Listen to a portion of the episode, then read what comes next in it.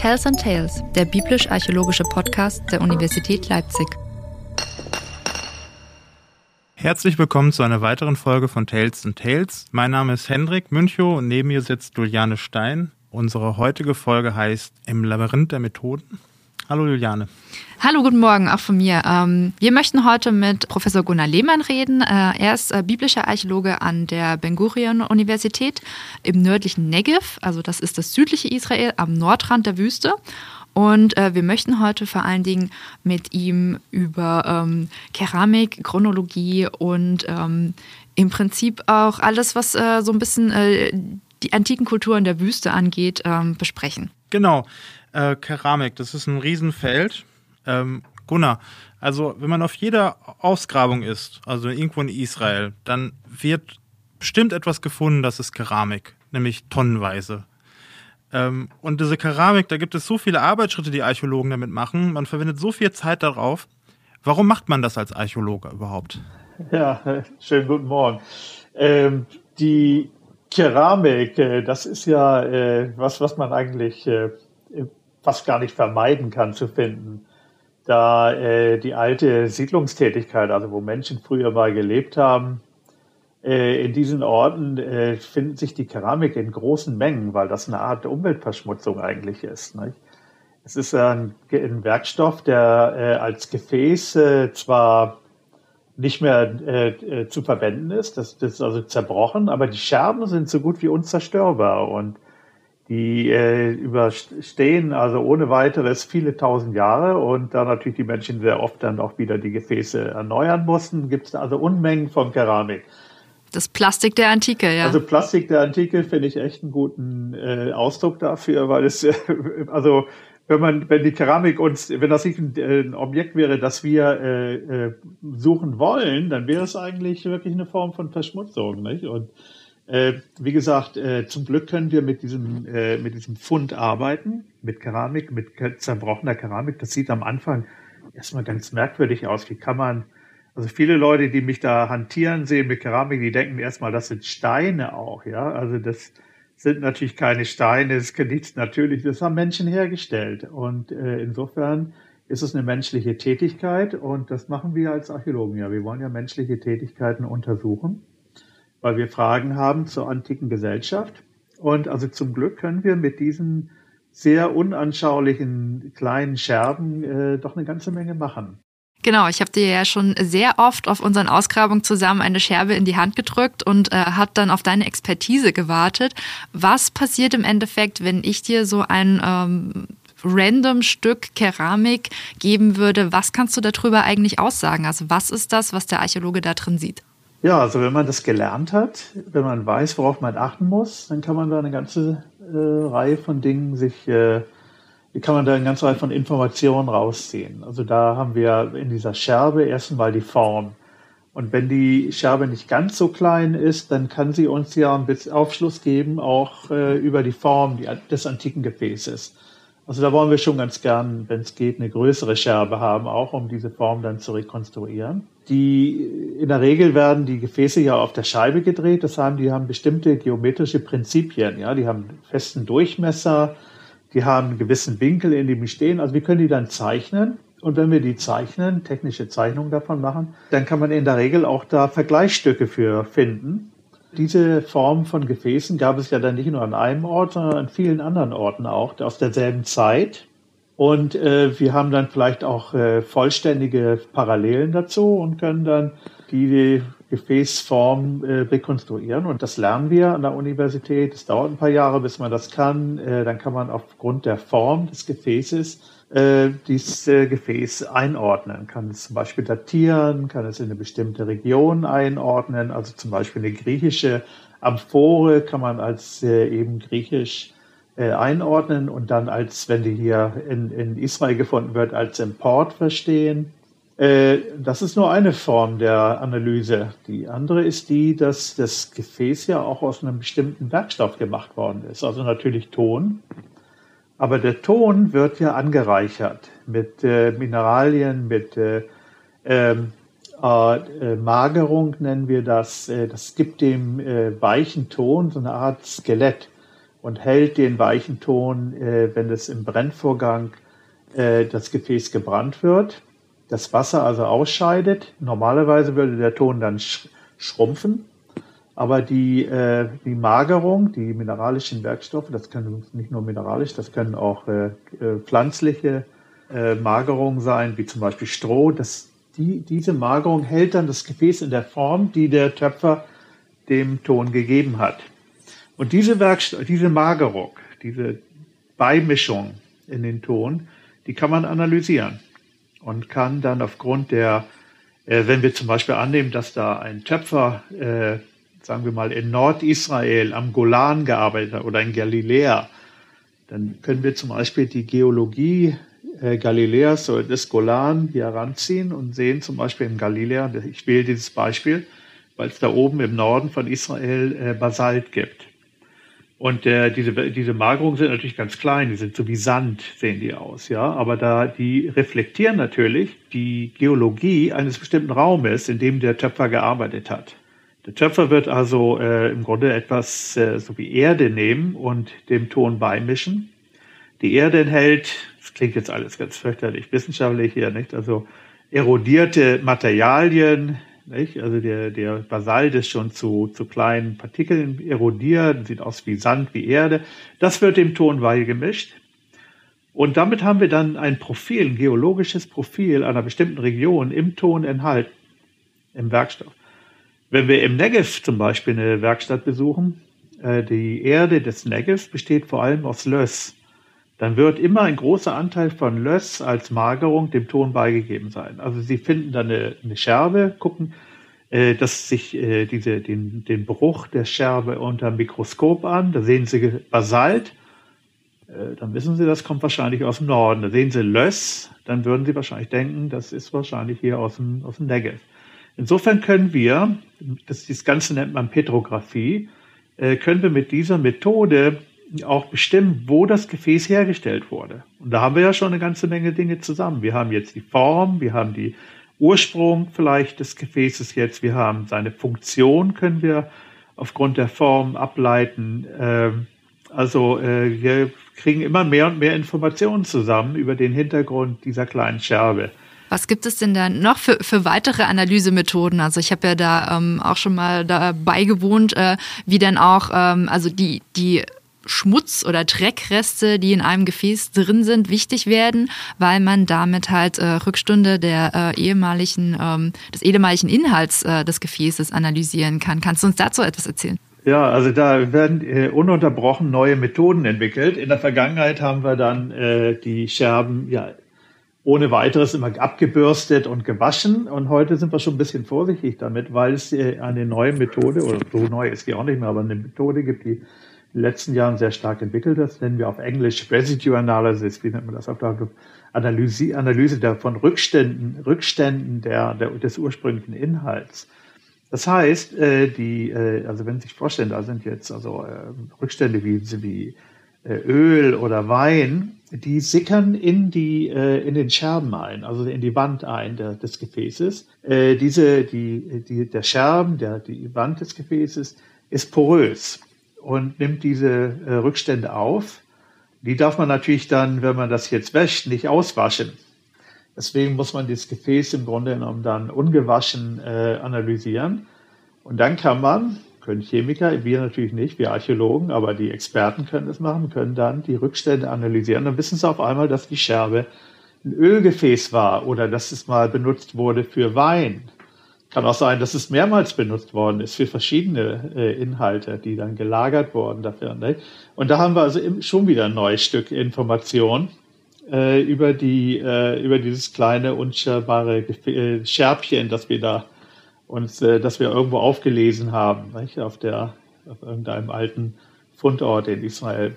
Also wenn ich dich richtig verstanden habe, äh, heißt das, wenn ich das so analysiere und ich finde zum Beispiel ähm, Keramikgefäße im Süden von Israel, die quasi diese geologische Signatur aus dem Norden hat, und dann analysiere ich noch die Reste, dann könnte ich ja quasi auch Indizien haben, um Warenströme zu rekonstruieren.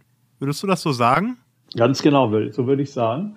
Wir können dann die Verbreitung, aus der Verbreitung eben ablesen, wie die wirtschaftlichen Beziehungen auch bestimmter Räume zueinander waren. Ja. Da kann man das Ganze natürlich dann, wenn man das systematisch jetzt ausgräbt, also wenn man einen Ort, äh, wie wir das bei der Ausgrabung ja machen, dann so ausgräbt, dass diese Scherben nicht einfach wahllos aufgenommen oder weggeworfen werden, sondern systematisch aufgenommen werden, systematisch ausgewertet werden, können Sie auch eine Statistik damit machen. Das heißt, äh, in der Statistik äh, sehen wir dann die, äh, den Anteil zum Beispiel von bestimmten Importen oder in bestimmten lokalen Keramiken. Da haben wir zum Beispiel in bestimmten Perioden auf einmal einen großen Anteil von Importen, sagen wir mal aus Griechenland. So was gibt es. Und die zeigen uns natürlich an, dass nicht nur so was, dass es so etwas gegeben hat, wie Import aus, aus Athen zum Beispiel, sondern an der Statistik können wir dann ablesen, die auf, aufbaut, die Statistik baut auf auf diesen systematischen und sorgfältigen Grabung. Äh, da können wir dann sehen, dass das einen großen Teil der Keramik ausgemacht hat. Das sind ja ganz interessante äh, Einsichten, die man dann bekommen kann, ja. Also das meiste, was man ja auf den Ausgrabungen findet, sind ja dann leider auch nicht so schöne Importgefäße, über die wir jetzt gerade geredet haben, sondern das ist halt die Standardkeramik, wie als würde man eine heutige Küche ausgraben, dann findet man in der, Re in der Regel eine, eine, ein Stapel Ikea-Teller. Ja. Äh, wie, sieht denn, wie, sieht denn eine, äh, wie sieht denn eine antike Küche aus? Also was, was kann man dann über ähm, die Nutzung oder die, die Bewohner des Hauses sagen, wenn man die jeweilige Keramik findet? Ja, also das ist natürlich richtig. Ne? Und jeder, der mal gegraben hat, weiß, dass das, also ich weiß gar nicht, wie hoch der der Anteil. 99 Prozent der Funde, die man macht, sind eigentlich sehr unansehnlich, nicht? unanschaulich und, und nicht jetzt groß, die großen Sensationen. Ja, also ich natürlich äh, so eine Scherbe, die hat ja in sich erstmal verschiedene Informationen, auch äh, die äh, können wir mal eben kurz auch nochmal anklären. Also wir haben den Scherben schon erwähnt, die Analyse des, des, des Materials selber. Wir haben erwähnt, dass das eine gewisse Form hat, das Gefäß. Äh, wir sollten dazu fügen, dass es manchmal äh, eine Verzierung gibt da drauf. Nicht immer. Verzierungen können sein Bemalung, das könnte sein, da ist was eingeritzt. Dann manchmal ist da so auch eine Applikation drauf, da ist also was drauf, ein Tonstückchen draufgeklebt worden oder irgend sowas. Also das alles können äh, verschiedene Formen der, der Verzierung sein. Die meisten, ich, wie gesagt, 99,9999 Periode 9 Keramik, haben nichts dergleichen. Die sind ganz einfach und, äh, und unspektakulär, kommen eben vornehmlich schon aus der Küche, wie Juliane gerade gesagt hat. Ne? Und wie sieht so eine Küche aus? Ja, das hat sich auch geändert über die Jahr, äh, Jahrtausende, von denen wir hier sprechen. Wir sprechen über längere Zeiträume in der Archäologie. Und äh, Archäologie untersucht ja auch dann Veränderungen. Und wir können schon sehen, dass sich Küchenausstattung, wenn wir es mal sagen, in Form von Keramik, die hat sich schon verändert. Das Blöde ist natürlich hier auch, dass wir natürlich nicht die organischen Funde finden, die in der Küche auch verwendet wurden. Sagen wir den Kochlöffel aus Holz oder sowas, ja.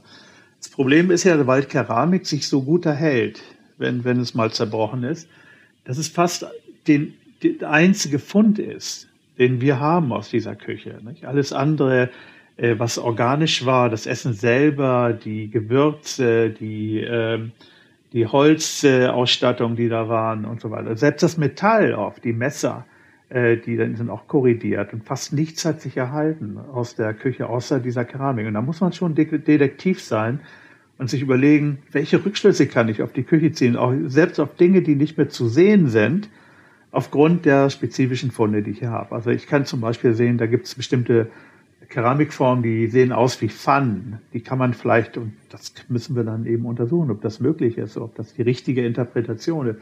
Das war eine Pfanne oder ein Kochtopf, in dem dann wahrscheinlich äh, mehr flüssig gekocht wurde.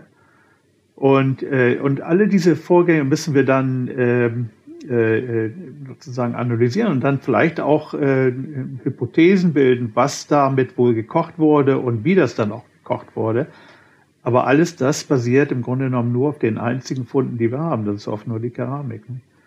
Nebenbei bemerkt, das stellt sich dann raus, also dass äh, eins der häufigsten äh, äh, Gefäße in der Küche war wirklich der Kochtopf. Und der Kochtopf, musste sich überlegen, das funktioniert eigentlich nur, wenn damit flüssig gekocht wurde. Das heißt, da wurden äh, Dinge äh, her vorbereitet, die äh, nicht gebraten wurden, nicht gegrillt wurden. Also das können wir ja schon sehen, nicht? ob es auch Grillvorrichtungen gibt und so, sondern da wurde eben wirklich gekocht. Und äh, das sehen wir eigentlich auch im Nahen Osten heute noch, dass äh, im traditionellen Nahen Osten, muss ich dazu sagen, dass oft mit sowas wie Joghurt oder Milchfleisch äh, gekocht wird. Nebenbei merkt etwas, was im jüdischen Glauben verboten ist. Ähm, weil die Juden gesagt haben, so machen das die Kananäer und wir sind keine Kananäer, also wir dürfen auf keinen Fall Milch und Fleisch äh, in unsere Kochtöpfen vermischen. Also da sind sie auf einmal sogar schon in, im Religionsgesetz der, des alten Israel bei solchen Fragen. Die Kananäer haben das anscheinend sehr gerne gemacht und äh, die Rückstände von Milch können, lassen sich auch in Kochtöpfen nachweisen. Äh, also das ist vielleicht auch eine ganz andere Art, wie wir äh, heute essen. Also wir mögen vielleicht Fleisch eher gebraten oder gesotten oder im Ofen. Die Alten haben das da in Israel haben das eben gerne wahrscheinlich sowas in Milch oder Joghurt gekocht. Das klingt ziemlich lecker. Also wir kriegen da beide gerade ein bisschen Hunger.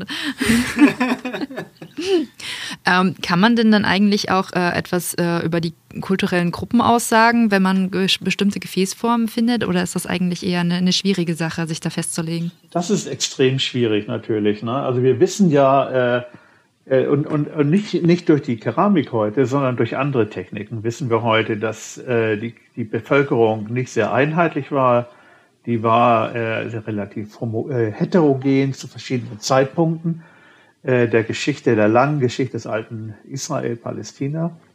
Und äh, äh, die Methoden, die das äh, ans, ans Licht bringen, das sind ganz andere Methoden. Das sind genetische Untersuchungen, die jetzt mehr auch in den letzten Jahren ähm, ähm, durchgeführt werden, DNA-Analysen. Äh, da sind auch Labore, gerade der Max-Planck-Gesellschaft in Deutschland führend. Äh, wir schicken zum Beispiel heute unsere Knochen, das sind also nicht nur Tierknochen, sondern auch menschliche Knochen, äh, an, äh, sehr oft nach, an DNA Labors nach Deutschland. Ich glaube, eins der bedeutenden liegt, glaube ich, auch in Sachsen. Wie dem auch immer sei. Also ähm, wir, wir verbinden, wir, ich habe vorher gesagt, wir haben Keramik, aber wenn wir nochmal kurz in die Küche zurückgehen, wir haben natürlich auch Knochen.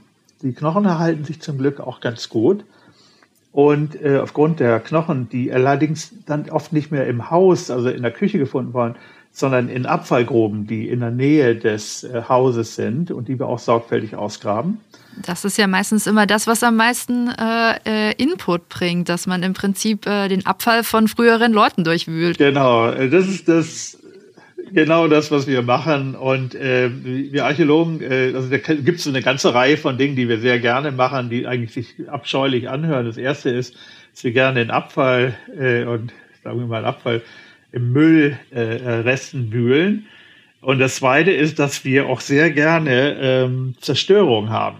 Ja, also dass wir, wir lieben es auch, wenn ein Ort irgendwie niedergebrannt wurde, verwüstet wurde von Soldaten, äh, die ganze Familie niedergestreckt wurde in ihrem Haus, weil wir haben dann alles, wir nennen das in situ, das heißt in, an der Ort und Stelle, wo Menschen das benutzt haben. Ja, eine Momentaufnahme in der Zeit, ja. ja nicht genau, also das ist dann sozusagen der Pompeji-Effekt, nicht? Das ist so eingefroren. Wenn dann noch eine ganze Stadt verbrannt wird, umso besser, ja. Also wir sind dann als Archäologen äh, sehr, ich sag, sehr froh, wenn wir da eine fürchterliche Zerstörung haben.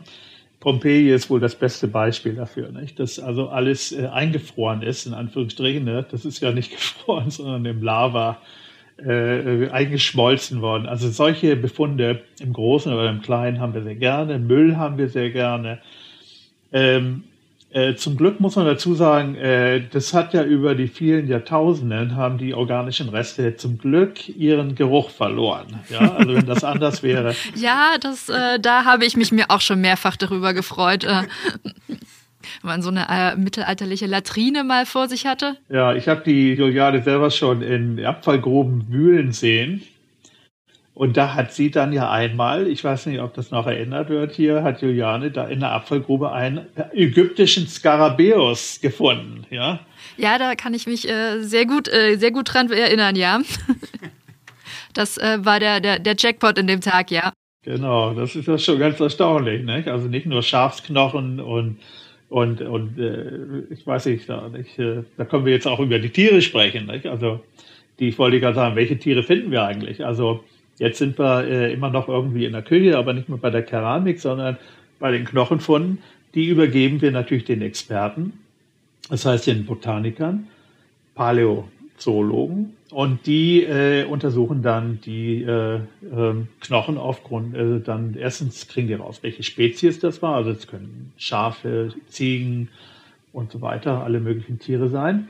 Äh, da ist die große Frage bei uns äh, in Israel wegen dem Schweinetabu des israelitisch-jüdischen, äh, der israelitisch-jüdischen Kultur, äh, ob dann auch Schweine da auftauchen oder nicht. Und mit der Frage dann, ob es Rückschlüsse äh, äh, dann gibt auf die Identität, auf die äh, Ethnizität vielleicht auch der, der Menschen, die da waren.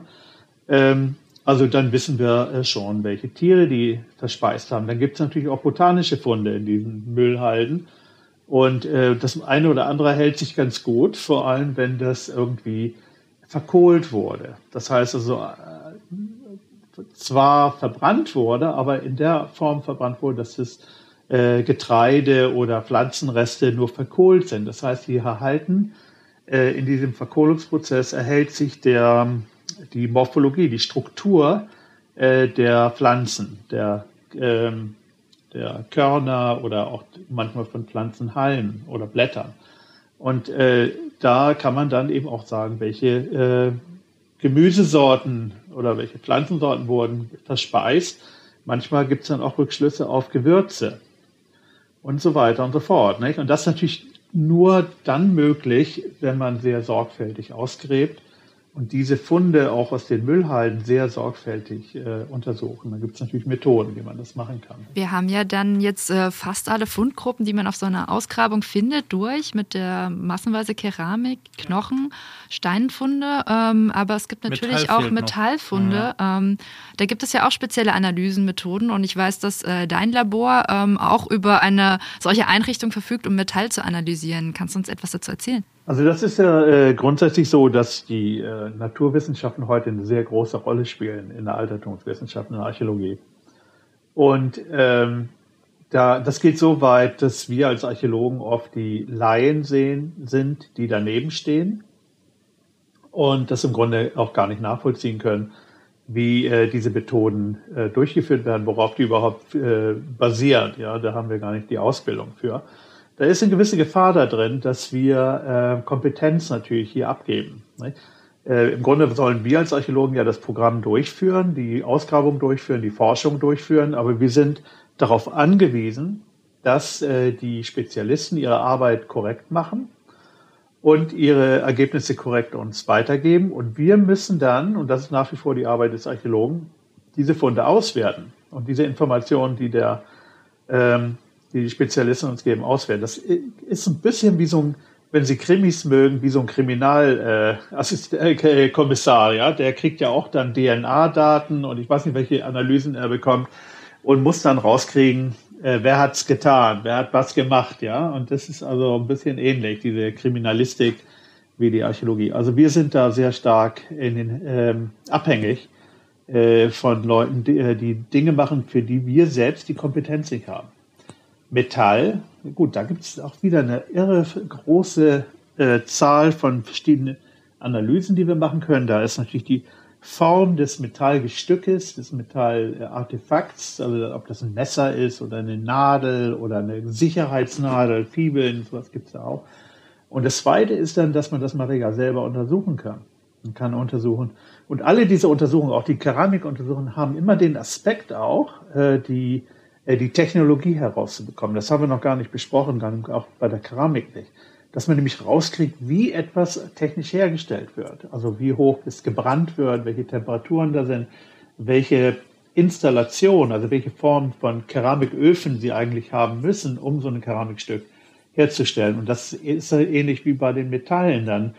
Die Metalle unterlaufen ja auch einer Pyrotechnik und sie müssen äh, diese Pyrotechnologen auch besser verstehen, um die äh, Metallartefakte äh, adäquat untersuchen zu können. Und da gibt es dann bestimmte Dinge, zum Beispiel in der Bronze. In der äh, Bronze ist ja eine Legierung von Kupfer und anderen Werkstoffen. Das kann Arsen sein, das kann äh, Zinn sein. Aber in Bronzen finden sich oft auch ähm, Blei. Und dieses Blei kann man dann oft bestimmen auf ihre Herkunft hin. Und wir machen also sehr gerne auch Blei, äh, Kupfer, äh, Bronzeuntersuchungen und können aufgrund des, der, der, des Blei, äh, äh, innerhalb dieser Bronzen dann oft sagen, wo das hergestellt wurde. Und da haben wir schon ganz tolle Sachen gefunden. Wir haben jetzt zum Beispiel, ein Kollege von mir, Moritz Kieterlin, hat jetzt äh, mit, seinen, mit seiner Gruppe, die, äh, nicht nur er, sondern mit seinen Kollegen auch rausbekommen, zum Beispiel, dass ähm, äh, Bronze oder Kupfer, sollte ich vielleicht besser sagen, aus unserer Umgebung hier in Beersheba am nördlichen Negev, in der, von der Arava, dass dieses Kupfer in Griechenland verwendet worden ist in der sogenannten geometrischen Zeit, in dem berühmten Ort Olympia, da wo die Spiele durchgeführt wurden, waren Bronze-Weihgaben, die die ähm, äh, Besucher der Olympischen Spiele mit sich brachten, die waren aus Kupfer vom Negev. Nicht? Das ist schon ganz toll, wenn man sowas rauskriegen kann. Die frühe Form des Sporttourismus dann äh, in dem Fall. Anscheinend, ne? Die kamen dann mit einem großen bronzenen Dreifuß. Ja, ich weiß nicht, ob Sie das vorstellen können. Das ist ein Riesengefäß mit drei Bronzefüßen. Das ganze Ding ist aus Bronze. Äh, ist wahnsinnig teuer gewesen damals im alten Griechenland und äh, auch groß und, und ein bisschen unhandlich und damit kamen die dann in das Heiligtum des Zeus und haben das da abgelegt als so machte man das damals, ne? Das gibt es in Deutschland irgendwie heute nicht so, ne? Die irgendwo hingehen, was unheimlich teures kaufen, um das in der Kirche abzustellen. das war's dann. Äh, ja, die modernen Votivgaben gibt es heute nicht mehr in der Kirche. Ja. ja, Kerzen noch. Doch, die Kerzen, stimmt. Ja. ja, also es gibt sicherlich noch oder den Groschen, den man halt. Wenn Sie einen BMW kaufen und den in die Kirche fahren und da abstellen, ja, als Weihgabe an Gott. Nicht? Also das sind wahnsinnig teure Geräte gewesen. Anyway. Okay, aber lassen wir das. Ja, dann bedanken wir uns heute für diesen äh, interessanten Rundgang durch das Labyrinth der Methoden und ähm, würden uns äh, sehr bedanken für äh, die Zeit, äh, die Sie für uns hatten. Und ähm, ja, vielen Dank für das Gespräch. Ähm, vielen Dank. Ja. Okay, herzlichen Dank.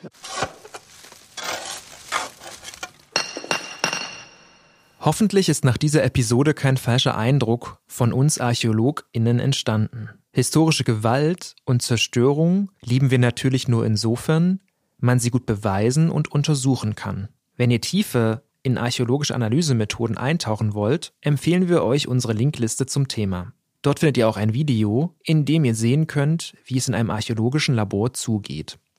In der nächsten Episode geht es wieder friedlicher zu wenn wir mit Angelika Berlejung über magische Amulette sprechen. Bis dahin.